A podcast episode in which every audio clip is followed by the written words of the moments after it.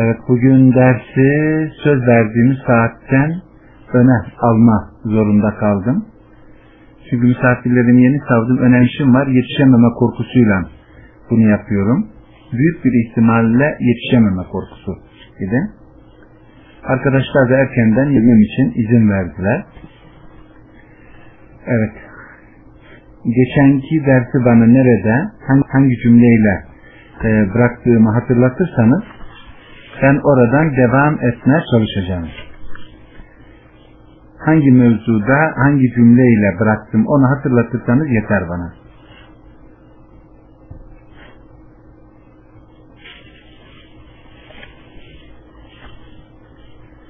Evet, atacak bir arkadaş var mı?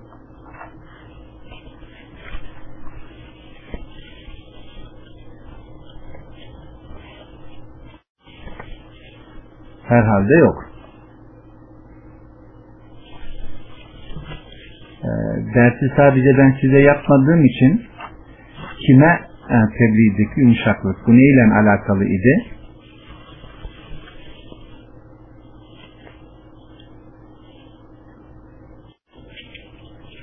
E, mevzu tebliğde yumuşaklık mı idi?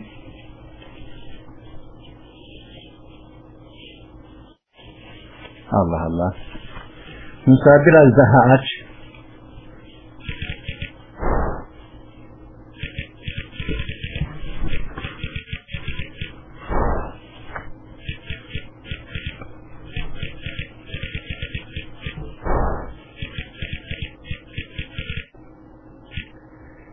Musa biraz daha açarsan yine olmadı. E, dersin mevzu ne, ne idi? Başlığı söyler misiniz bana? Bu herhalde bir soruya binaen verilmiş cevaptı Musa. E, gruplara müsamaha değil. Yumuşaklık idi. Ha, kul, e, fıtratta kulluk. Evet. Hmm. Ben de fıtratı anlattığımı zannediyordum, zannediyorum ama nerede hangi ile kaldığını pek hatırlayamıyorum. Tabi fıtratı selimeydi ama neresinde kaldım hangi cümleyle? Neyse. E, kaldığımız yerden şurası diyerek e, tahminle hareket edebiliriz. Evet. E, zannedersem e, fıtri bazdaki kulluğun tarifiyle alakalı herhalde konuşuyorduk. Kulluk mevzuundan konuşurken kulluğun şu üç esastan hangisiyle alakalı olarak ele aldığımızı konuşan veyahut diyen ifadelerinde açıkça bunu söyleyebilmelidir. Karşı taraf bunu rahatlıkla yakalayabilir. Dersin başında da zikrettiğim gibi bazı ıstılahi terimler birbirlerinin yerine tek manaya delalet eden kelimelermiş gibi kullanılıyor. Bu ise mevzunun netliğini bozuyor. Bu netlikteki bozukluk bizim bazı şeylerin yeterliliği bitmiş olmuşken onların yeterliliğinin bize kafi geldiğini yani o şeyi eda etmekle biz yükümlülüğümüzü savduğumuzu düşünüyoruz. Mesela Mekkeliler fıtri bazdaki kulluğu imani bazdaki imanın cüzlerini edada pek kusurları olmayan bir topluluktu. Ama tevhidi bazdaki kulluğu eda edememe müşkilatları yani Allah'a ortak koşma müşkilatları imandaki bizim toplumumuza nispeten eda etmeye çalıştıkları birçok şey, eda ettikleri birçok şey geçersiz kabul edilmiştir. Ve bizde de Mekkelilerden daha kötü hal olmasına rağmen biz kendimizi eda etmiş olduğumuz yarım yamalak kulluk eylemleriyle yük, yükümlülüğümüzü savduğumuzu, savduğumuzu ve savuşturduğumuzu düşünüyoruz. Onun içindir ki fıtrat, iman veyahut tevhid kulluk genel tarifi ile eğer hususiyetine gidilirse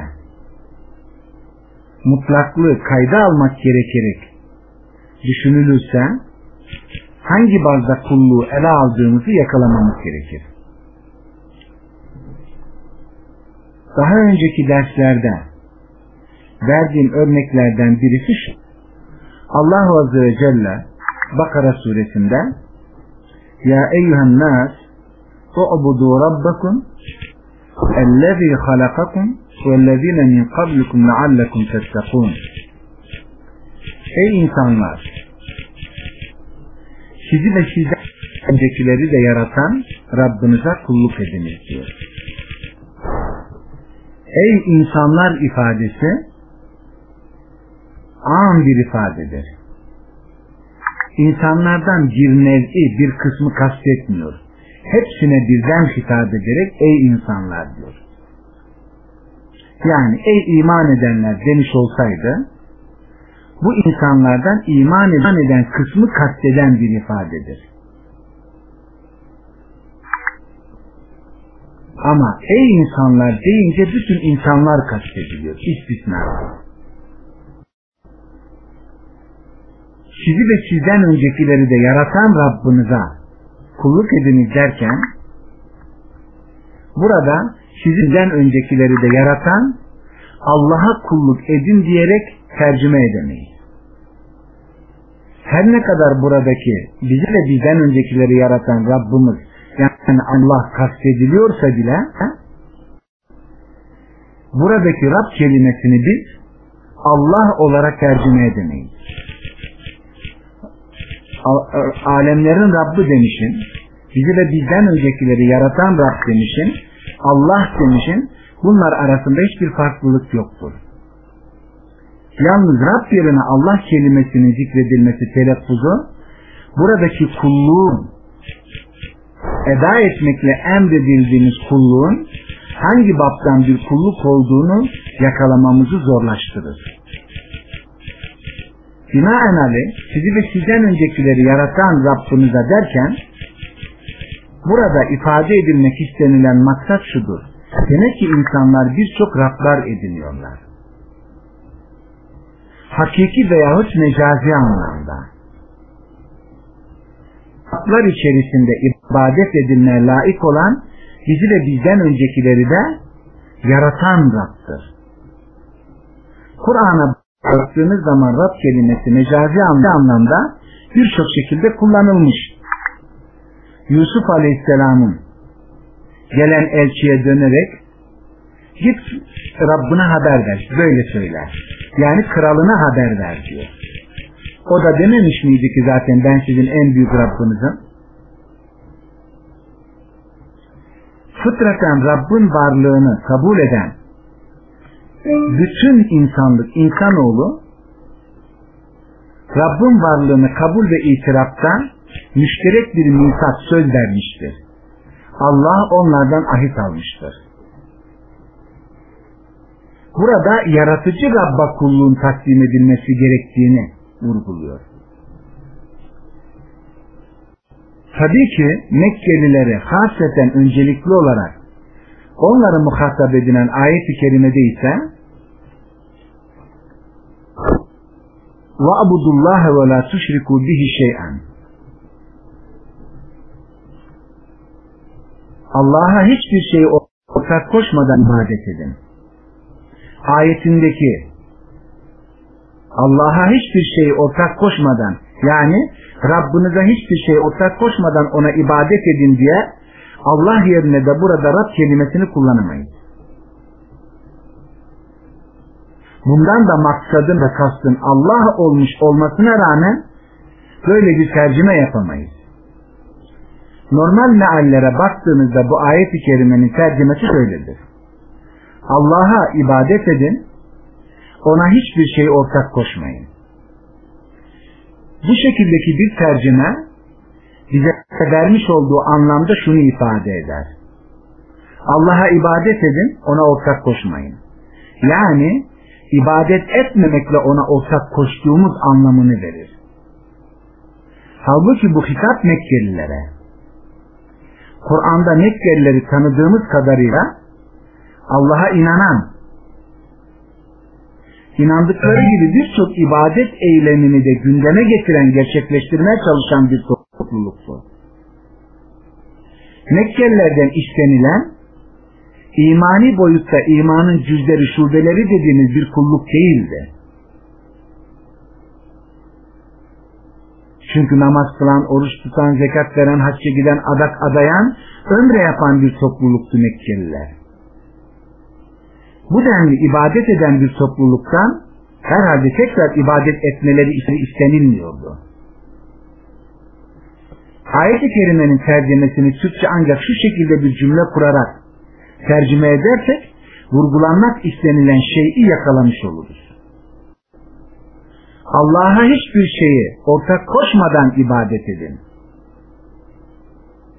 Ve buradaki kulluğun Allah'ı dilemek anlamında olduğunu yakalarız.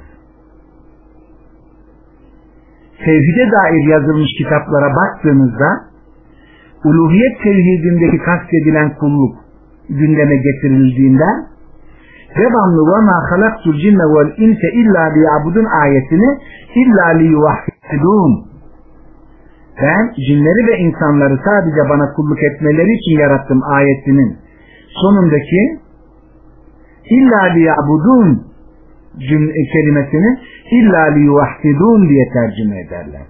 İbn Abbas da bunu böyle nakleder. Beyan ederler, açıklarlar.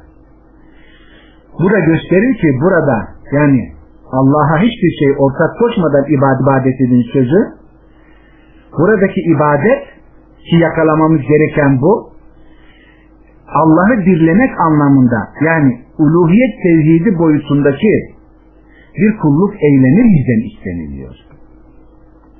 Tekrar az önceki zikrettiğimiz ayet-i kerimeye döndüğümüzde sizi ve sizden önceki e, e, sizden öncekileri de yaratan Rabbinize kulluk edin derken burada Rab ile Allah'ı kastettiği, Allah ile de Rabbin kastedildiği bir açık çıktır. Ama Allah yerine Rab, Rab yerine Allah kelimelerini zikredemeyiz. Neden? Bize düşen buradaki kulluğun anlamını hangi boyuttaki bir kulluk istenildiğini yakalamaktır.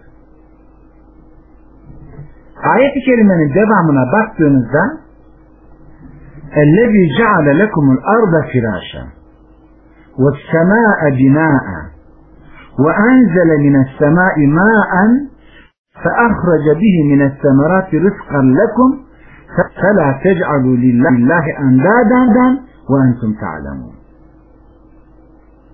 Ey insanlar sizi ve sizden öncekileri de yaratan Rabbinize kulluk edin. O Rab ki size yeryüzünü bir döşek yaptı. Semayı da taban kıldı. Ve semadan su indirerek, yağmur yağdırarak sizi yerden binlerce nimetiyle rızıklandırdı. Ve sakın bütün bunları yapanın o olduğunu bildiğiniz halde yani bilerek Allah'a فَلَا تَجْعَلُوا لِلّٰهِ اَنْدَادًا Ona nidler, denkler ve eşler edinmeyin. Benzerler edinmeyin Akabinde ona ortak koşmayın demiyor.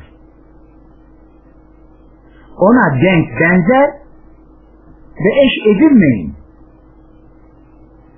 Allah'a denk, eş, benzer edinmek, nazir edinmek şirktir. Ama ona denk, benzer ve eşler edinmeyin diyor. Buradaki vurguladığı kısım ile demin ikinci kısımda zikredilen ayette Allah'a hiçbir şey ortak koşmadan ibadet edin. Ki orada açıkça şirke sebep olan nevler zikri cüzler zikredilmiyor. Doğrudan doğruya ona ortak koşmayın diyor. Ama burada ona benzer ve denkler edinerek denkler edinmeyin. Bütün bunları yapanın yani yeryüzünü size bir döşek olarak sunan, semayı bir taban olarak sunan, sonra suyu indirip, yağmuru yağdırıp, yerden binlerce nimetiyle sizi rızıklandıran Rabbimize. Bunu vurgularken başka ayet-i kerimelere baktığımızda ektiğiniz ve beklediğiniz mahsul bir tabak kapmışsınız ki çöp çöp haline gelmiş. Bunu size kim iade eder verebilir diyor. Bir gün kalkmış bakmışsınız ki içtiğiniz sular yerin dibine kaynayıp gitmiş. Onu size tekrar kim döndürür, kim getirebilir diyor. Gökten indirdiği yağmur su ile evden bitirdiği nimetin sadece onun tarafından verilebileceğini, insanların hayatiyet noktasında ihtiyaç duyduğu şeylerden örnek vererek bunu ben sizin elinizden aldım mı onu size kim iade edebilir? Hangi, hangi güç buna muktedir olabilir? Binaenaleyh hiçbir güç yoktur ki Allah'a denk olsun, benzer olsun, eş olsun. Mekkelilere neden oradaki zikredilenin tevhidi boyuttaki kulluk olduğunu yani Allah'ı dinlemek anlamında olduğunu öyle ifade edildiğini anlıyoruz. Mekkelilerin muhatap olduğu bu ayet-i kerimelere baktığınızda onlara yerin ve göğün yeri ve göğü kimin yarattığını sorsan kendilerini kimin yarattığını sorsan Allah diyeceklerdir diyor.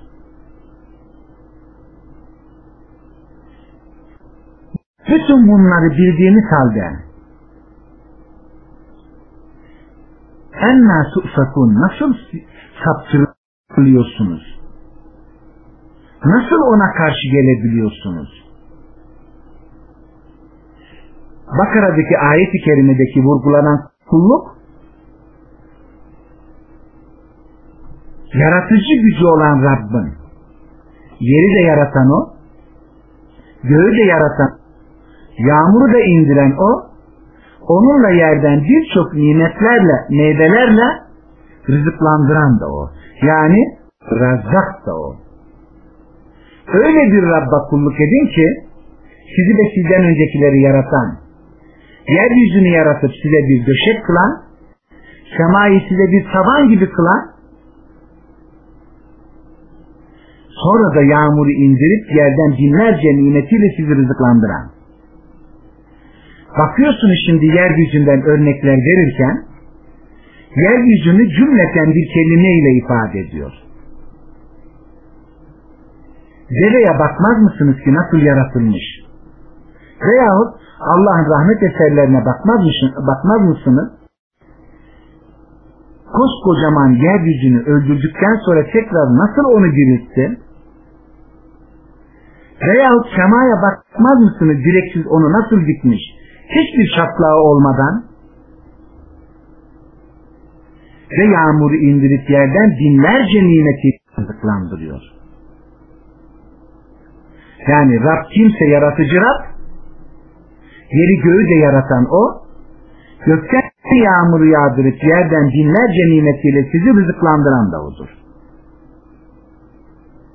Yine ayeti kerimede diyor ki yerden ve gökten sizi rızıklandıran o yaratıcı, yaratıcıdan başka bir Rab mı kabul ediyorsunuz?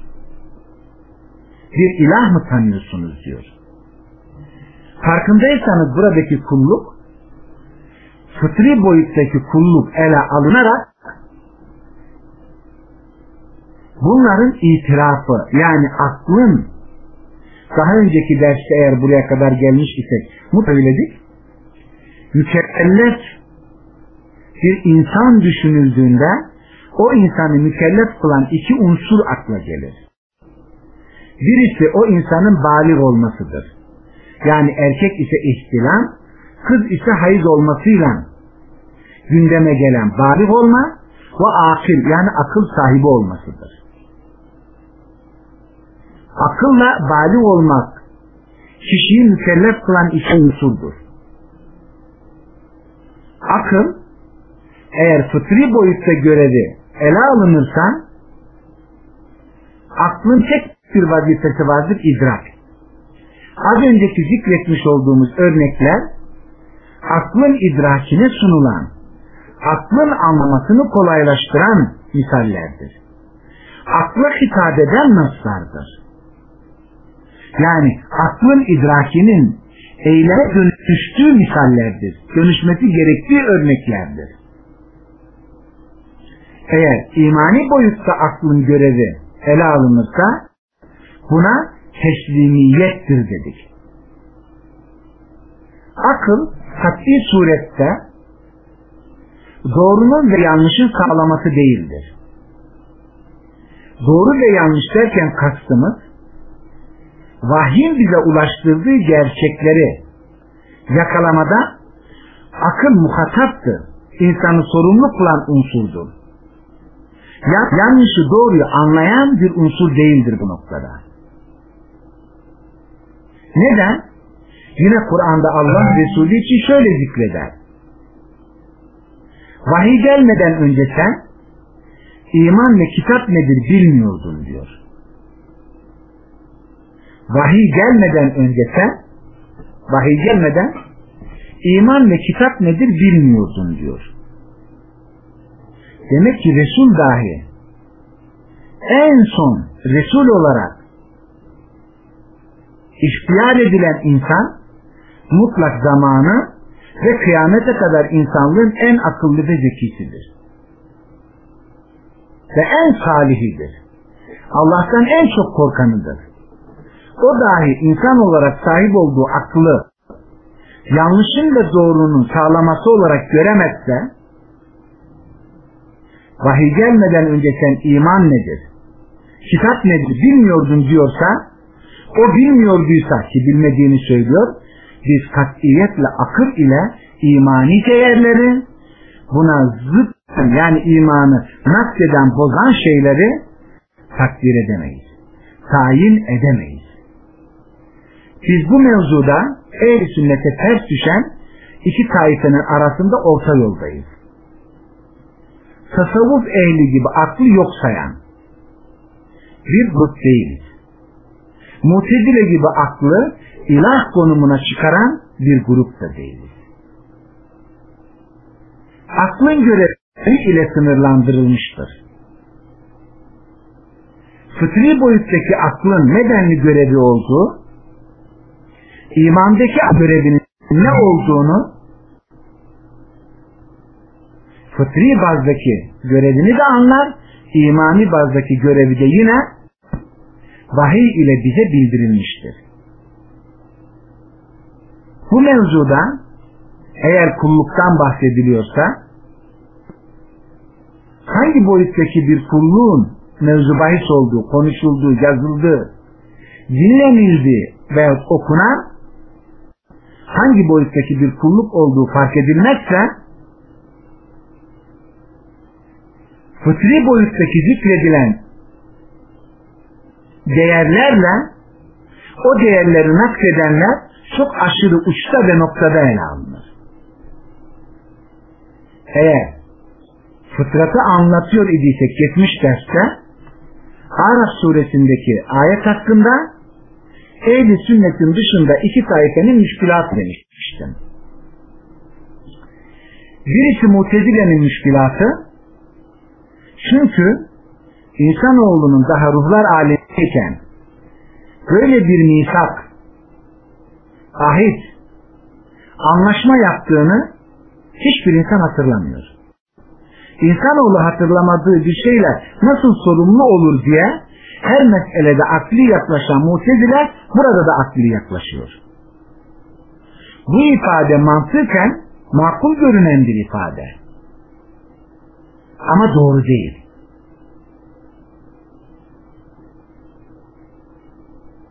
Çünkü biz her zaman olduğu gibi nasları anlamada o nasların beyan hakkına sahip ve bu hakka sahip olan tek kişi Resul'e müracaat ederek o ayetin anlamını ele alıyoruz. Çünkü ayet-i kerimenin devamında yarın kıyamette bizim, kıyamet gününde bizim bundan haberimiz yoktu demeyesiniz diye. Orada da şöyle bir örnek vermiştik. Fıtri boyuttaki idrak edilen şeyler insanın tabiatında donatılmış olarak ona binmiştir. Şer suresindeki ayeti de mutlak zikretmişizdir. فَاَلْهَمَهَا فُجُورَهَا وَتَقْوَاهَا Allah her nefse itaatini ve isyanını yanlışı ve doğruyu hayrı ve şerri ilham etmiştir diyor. Yani ilham, insanoğlu buna mülhemdir. Yani vicdani bir ölçüde bu yanlışı ve doğruyu ayırt edebilecek bir istidat ve kabiliyet üzere yaratılmıştır. Bunu ayırt eder. İnsan oğlu buna mülhemdir. Bu boyuttaki aklı bir ki mutezilenin yaklaştığı noktada fıtri boyuttaki anlayışı bir farklı ele, alırız. Ömrü veya cüssesi ele bir araya baktığınızda da arının o muhteşem harikulade imal ettiği şeyi onu imal etme yeteneğini, kabilini, bilgiyi onu imal ettiği tecihizatı sorgularsa araya ne zaman bunu öğrendin? Ne kadar müddetle bunu öğrendin? Hangi tecihizat ve imkanlarla bunu öğrendin desek aradan bir cevap alamayacaksınızdır. Çünkü bazı meselelerin tahsilinde dahi dört senelik bir fakülte hayatı gerekmektedir. İhtisas ise 7-8 seneyi bulur. Basit bir meselenin bir tek cüz'ünde ihtisasat 7-8 seneyi alırsa arın imal ettiği balı ne kadar senede öğrenip elde ettiği konuşulursa arının ne ömrü ne de cüssesi katiyetle buna münasip bir kıyaslama olamaz. Fıtri boyuttaki değerler insanın hissettiği değerlerdir. Ki varlığı katiyetle inkara mümkün değil. İnkar, varlığının inkarı katiyetle mümkün değildir. Bunun için biz bu ayete fıtri boyutta yaklaşırız. Sadece bunu anlayasınız diye. Ve akabinde de ve şöyle demeyesiniz. Yani bizden evvel babalarımız bu aksi, bu anlaşmayı bozmuşlar. Yani şirk koşmuşlar. Biz de onlardan sonra gelen bir topluluk olarak onları takip ettik. Onların arkasından gittik. Kur'an'a baktığınızda her nebinin davetine muhatap olan itiraz olarak ona hepsini müştereken zikrettikleri bir söz vardır. Biz babalarımızı böyle bulduk. Onları nasıl hareket ediyor, ne yapıyor, ne üzere bulmuş isek biz onları takip ettik. Buna sebep bizi helak mı edeceksin demeyesin. Ne diye diyor. Hemen buradaki yani şirk koşmuşlar sözünü hariciler fıt fıtri boyuttaki şirkle yani şirkin karşıtı olan kulluk kulluğun karşıtı şirk olarak ele almıyor hemen tevhidi boyuttaki yani Allah'ı birleme anlamındaki uluhiyet tevhidindeki müşkilatla ele alıp genel yani am bir ifadeyi mutlak bir şekilde olarak kullanıp katiyetle şirkin mazereti yoktur kaidesini getiriyor. Onun için kulluğun, tevhidin veya zıttı olan küfrün ve şirkin çünkü kulluğun fıtri boyuttaki zıttı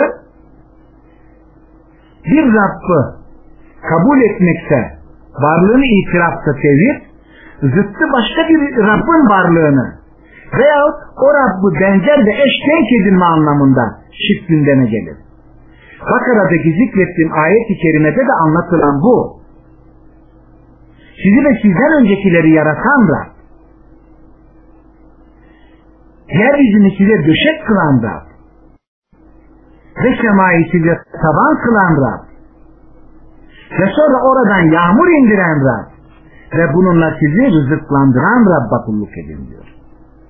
Ve sakın bilerek ona eş, denk, benzerler edinmeyin diyor.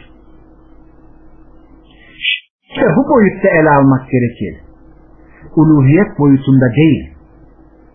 Çünkü orada rububiyet tevhidi, isim ve sıfat tevhidi, uluhiyet boyutundaki meseleler için oradaki şirk zikredilir. Eğer vahiy ulaşmamış ise çünkü imani boyuttaki her şey akıl ile tespit edilmez. Vahyin bize ulaştırdığı naslarla ele alınır. Ve burada da biz deriz ki teferruatına girmeye ihtiyaç yok. Yeri geldiğinde mutlak onları konuşacağız.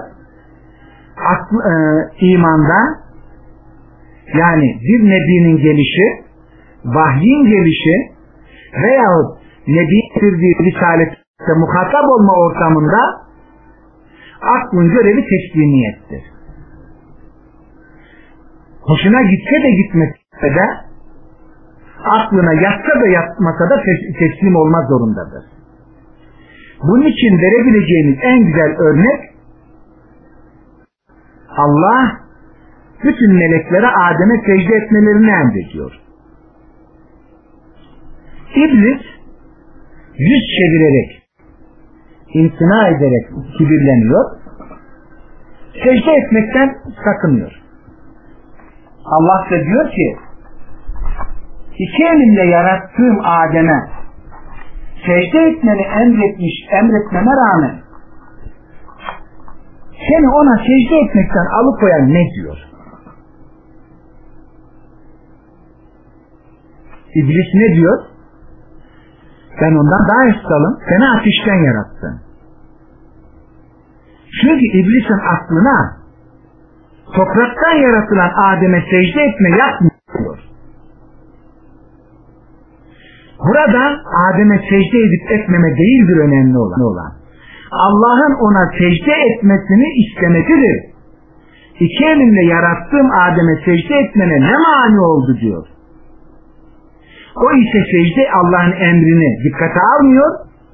Aklına yatmayan kendisinin ateşten yaratılıp Adem'in topraktan yaratılmasını akli yorumu ile isyanına malzeme kılıyor. Binaenaleyh aklın görevi, vazifesi imani boyuttaki biz buna ikinci misak diyoruz. Teslimiyettir. Katiyetle akıl yanlışı ve doğruyu tespit etmede bir sağlama unsuru malzemesi değildir. Aklına yatmayabilir. İblisin de yatmadıydı Adem'e secde etmek.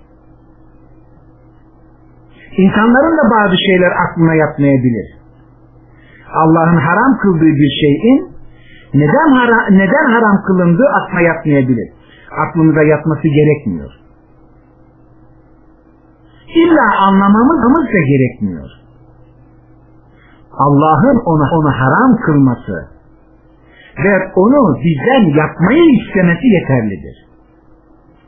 Bazen insanlar bu denli Allah emri Resulü bunu böyle istedi diyerek işe bakmıyor. Onu yapıp yapmamakla terk etmekle ne gibi şey irtikab ettiğini sanki geçmiştekilerin bu denli bir tasnifi insanların Allah emretti, Resulü emretti sözüne karşı bir lakaytlığın gündeme gelmesi için yaptıklarını hissediyor sanki insan. Eğer küçük bir örnek verirsen, basit bir örnek verilirse geliyor şimdi namazdaki bir hareket için ben bunu yapmasam namaz bozulur mu diyor. Bence buna cevap yoktur. Allah Resulü bir gün namazda bir sol elini sağ elinin üzerine koyarak namaz kıldığını görür. adamın yanına yaklaşır namazda olduğu halde sağını alır solunun üzerine koy.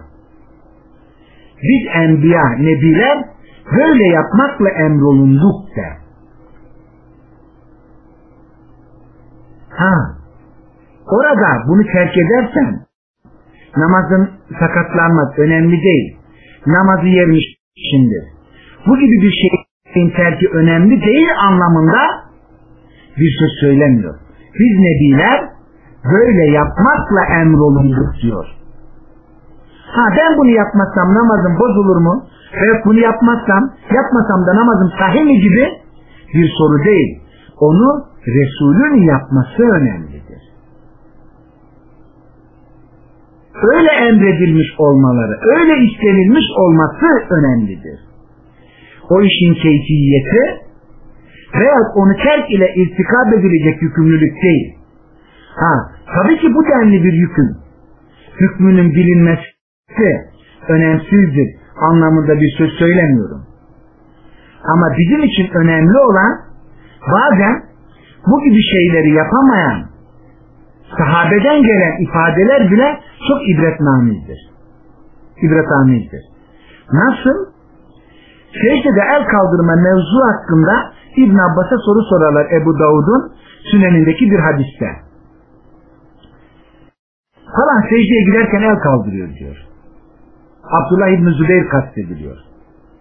Abdullah İbni Zübeyir ile de İbn Abbas arasında bir müşkilat vardır. Abdullah İbni Abbas diyor ki her kim Allah Resulü'nün namazı gibi namaz kılmak isterse onun namazı gibi kılsın diyor. Peki sizin bunu yapmadığınızı görüyoruz. Yapan yapıyor, terk eden de terk etti diyor. Ama her kim Allah Resulü'nün namazı gibi bir namaz kılmak istiyorsa öyle namaz kılsın diyor. Burada yapmayanın hükmü, onu yapmayanın namazının sıhhati konuşulmuyor. Her kim Allah Resulü'nün yaptığı gibi yapmak isterse. Bununla şunu anlatmak istedik. Fıtri boyuttaki aklın görevi idrak, imani boyutta aklın görevi ise teslimiyettir. Hoşuna gitse de gitmese de, aklın yatsa da yatmasa da, aklına ne gelmiş ise, aynen onu yapma zorundasın. Eğer imana bu denli fıtrat-ı selimeyi selim bir şekilde yani bozulmadan ikinci misaka ulaşmış vahye muhatap olsak tabii ki bu boyutta şunu yakalamamız gerekiyor. Fıtratın selametmeti bozulmamışı nasıl olur ki sonra bozulmuşunu anlayabilelim. Bizim gelenekler İslami anlayışta öğrendiğimiz maalesef aslının tahakkuku gerçekleştirilmeden doğru dürüst onu bozan nakleden şeyler öğretiliyor. Hele zamanımızda kırcılıktaki yaygın olan iman öğrenilmeden imanı bozan şeyler gündeme getiriliyor. Bu abdest almasını öğrenmeyen birisinin birisine abdestin nasıl alınacağını bilmeyen birisine abdesti bozan şeyleri öğretmeye benzer. Bundan evvelkiler fıtri boyuttaki bir müşkülat gündeme gelmediği için fıtratı eline boyuna ele almamışlardır.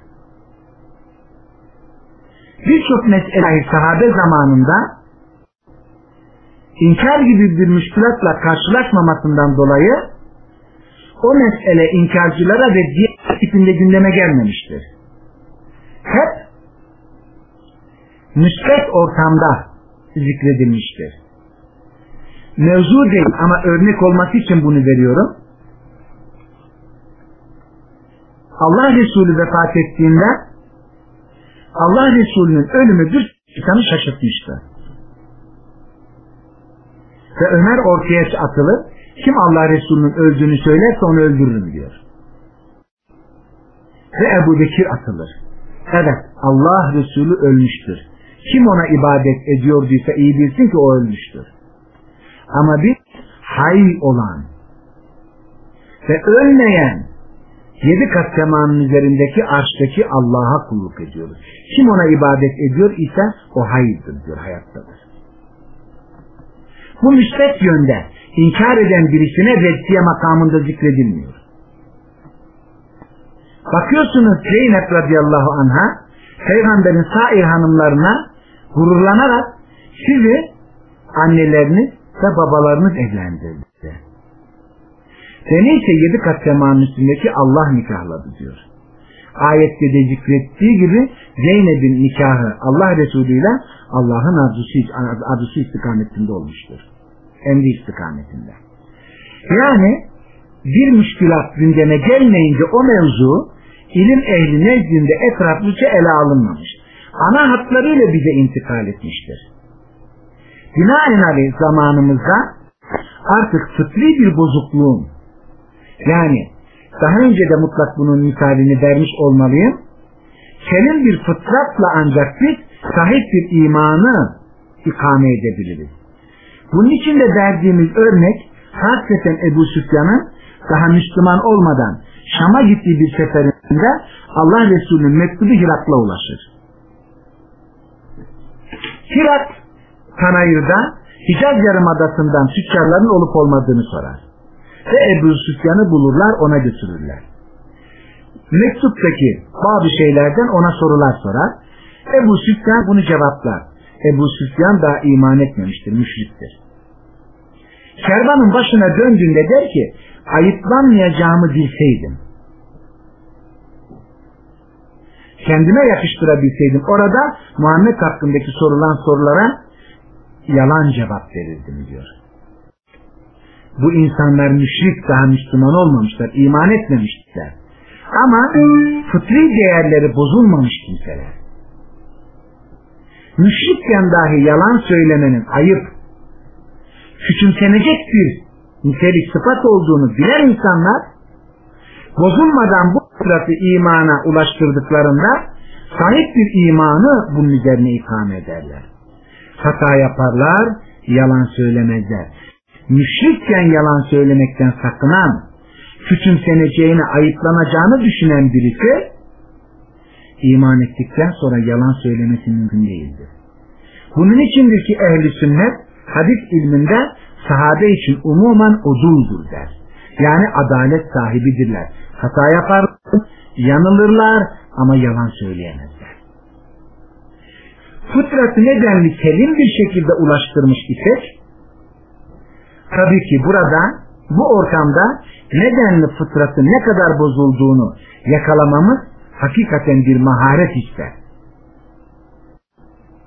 Ha, bu denli imana muhatap olmuş isek, hüccet ikame edilmiş ise ancak sahih bir imanı böylelikle ikame edebiliriz. Sahih bir imanla da ancak biz halis bir tevhidi gerçekleştirebiliriz. Evet, zannedersem burada 45 dakikalık bir zaman oldu.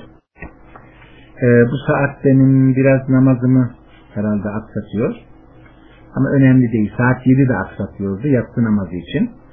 Onu biraz ileriye alma gibi bir düşüncem var. Yani 7'yi 7.30'a doğru çünkü namazı kılıp gelmiş olabileyim diye. Evet. Bugünkü sohbet buraya kadar. 45 dakikalık e, bir mevzuyu işleme yeter diyorum. E, yalnız nerede kaldığımız, nasıl kaldığımız herhalde benim bir not etmem gerekiyor. Bir dahaki sohbete hiç kimseye sorma ihtiyacı duymayayım. E, böylelikle de ikinci misak dediğimiz imani boyuttaki kulluğu anlama yani anlama çizgisine gelmiş sayılırız. Evet. Bu mevzuda soracağınız e, böyle bir yorgunluğun akabinde ki iki gündür misafirim var. E, daha az önce savdım. E, derse yetişememe korkusu ile ne aldık? E, eğer yorgunluğa sebep bazı şeyleri net ifade edememişsem ki olabilir sorularla bunu telafi eder, düzeltirsek memnun olurum. Neyi, ne, nasıl ifade ettiğini herhalde iyi dinlemişseniz yakalamışsınızdır. Buyurun. Allah hepimizden razı olsun. E, zannedersem e, herhalde geçen derste de bunların bir kısmını zikrettiğimizi ben düşünüyorum. E, sohbet esnasında söylediğimi hatırladığım bazı ifadeler oldu. Evet. Buyurun bu mevzuda soracağınız soru var ise sesli yazılı sorabilirsiniz.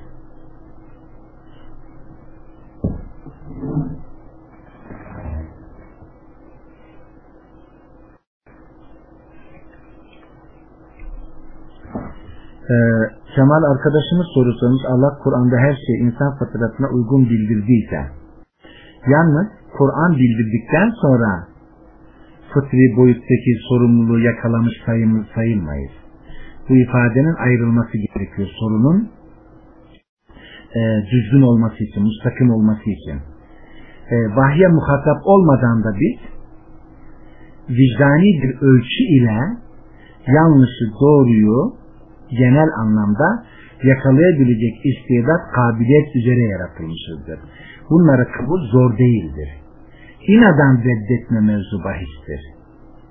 Mesela az önce dediğim gibi e, Kur'an'da yalan hakkında bir şey okumamış da olsak yalan kelimesi hangi kelimeler, e, harflerin oluşturduğu bir kelimeyle ifade edilirse edilsin hangi dilde olursa olsun yalan veyahut Arapça el kizbu yani kezibu dediğimiz şey birbirinin karşılığıdır. İki dilde kullanılan farklı kelimelerdir.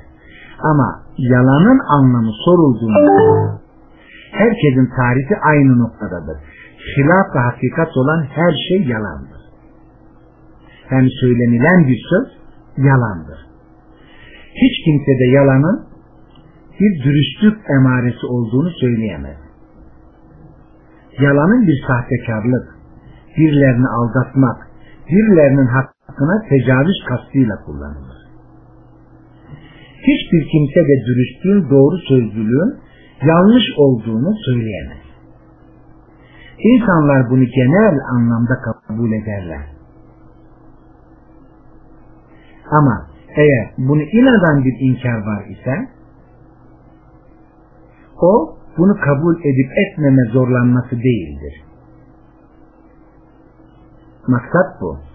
Hocam insanları ve cinleri derken diğer kendisine kulluk eden varlıkları demiyor. Onlar imtihana tabi olmadıkları için diyebilir miyiz? Tabi. Kendi sorunu kendin cevaplamışsın. Ama sair varlıkların da kullukları zikredilir. Mesela Kur'an-ı Kerim'de وَلِلَّهِ يَسْجُدُ مَنْ فِي السَّمَاوَاتِ وَالْأَرْضِ طَوْعًا وَكَرْهًا وَظِلَالُهُمْ بِالْغُدُوِ وَالْأَصَالِ Yerde ve gökte ne varsa gölgeleriyle sabah akşam ister istemez Allah'a secde etmektedirler. Yani kulluk etmektedirler diyor.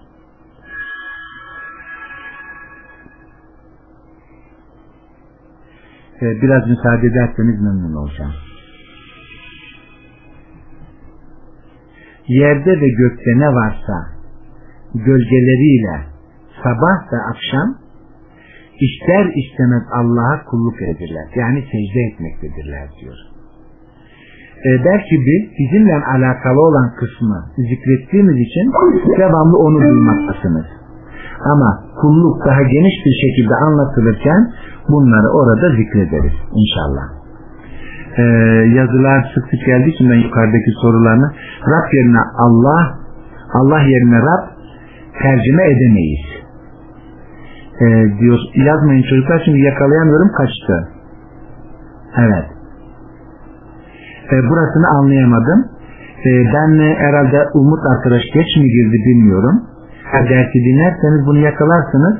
Ee, her ne kadar Rab'la, Allah'la, Rab ve Allah kastedilmiş olmasına rağmen oradaki kulluk anlamını yakalayamayacağımız için oradaki zikredilen kelimenin dışında bir ifade kullanamayız. Bunu anlatmak istedim. Evet. Ee, çocuklar yazdığınız için e, monitörden gidiyor ve yakalayamıyorum. Eğer soruları o arkadaşa yollarsanız o bana teker teker sunarsa ben ancak bunu cevaplayabilirim.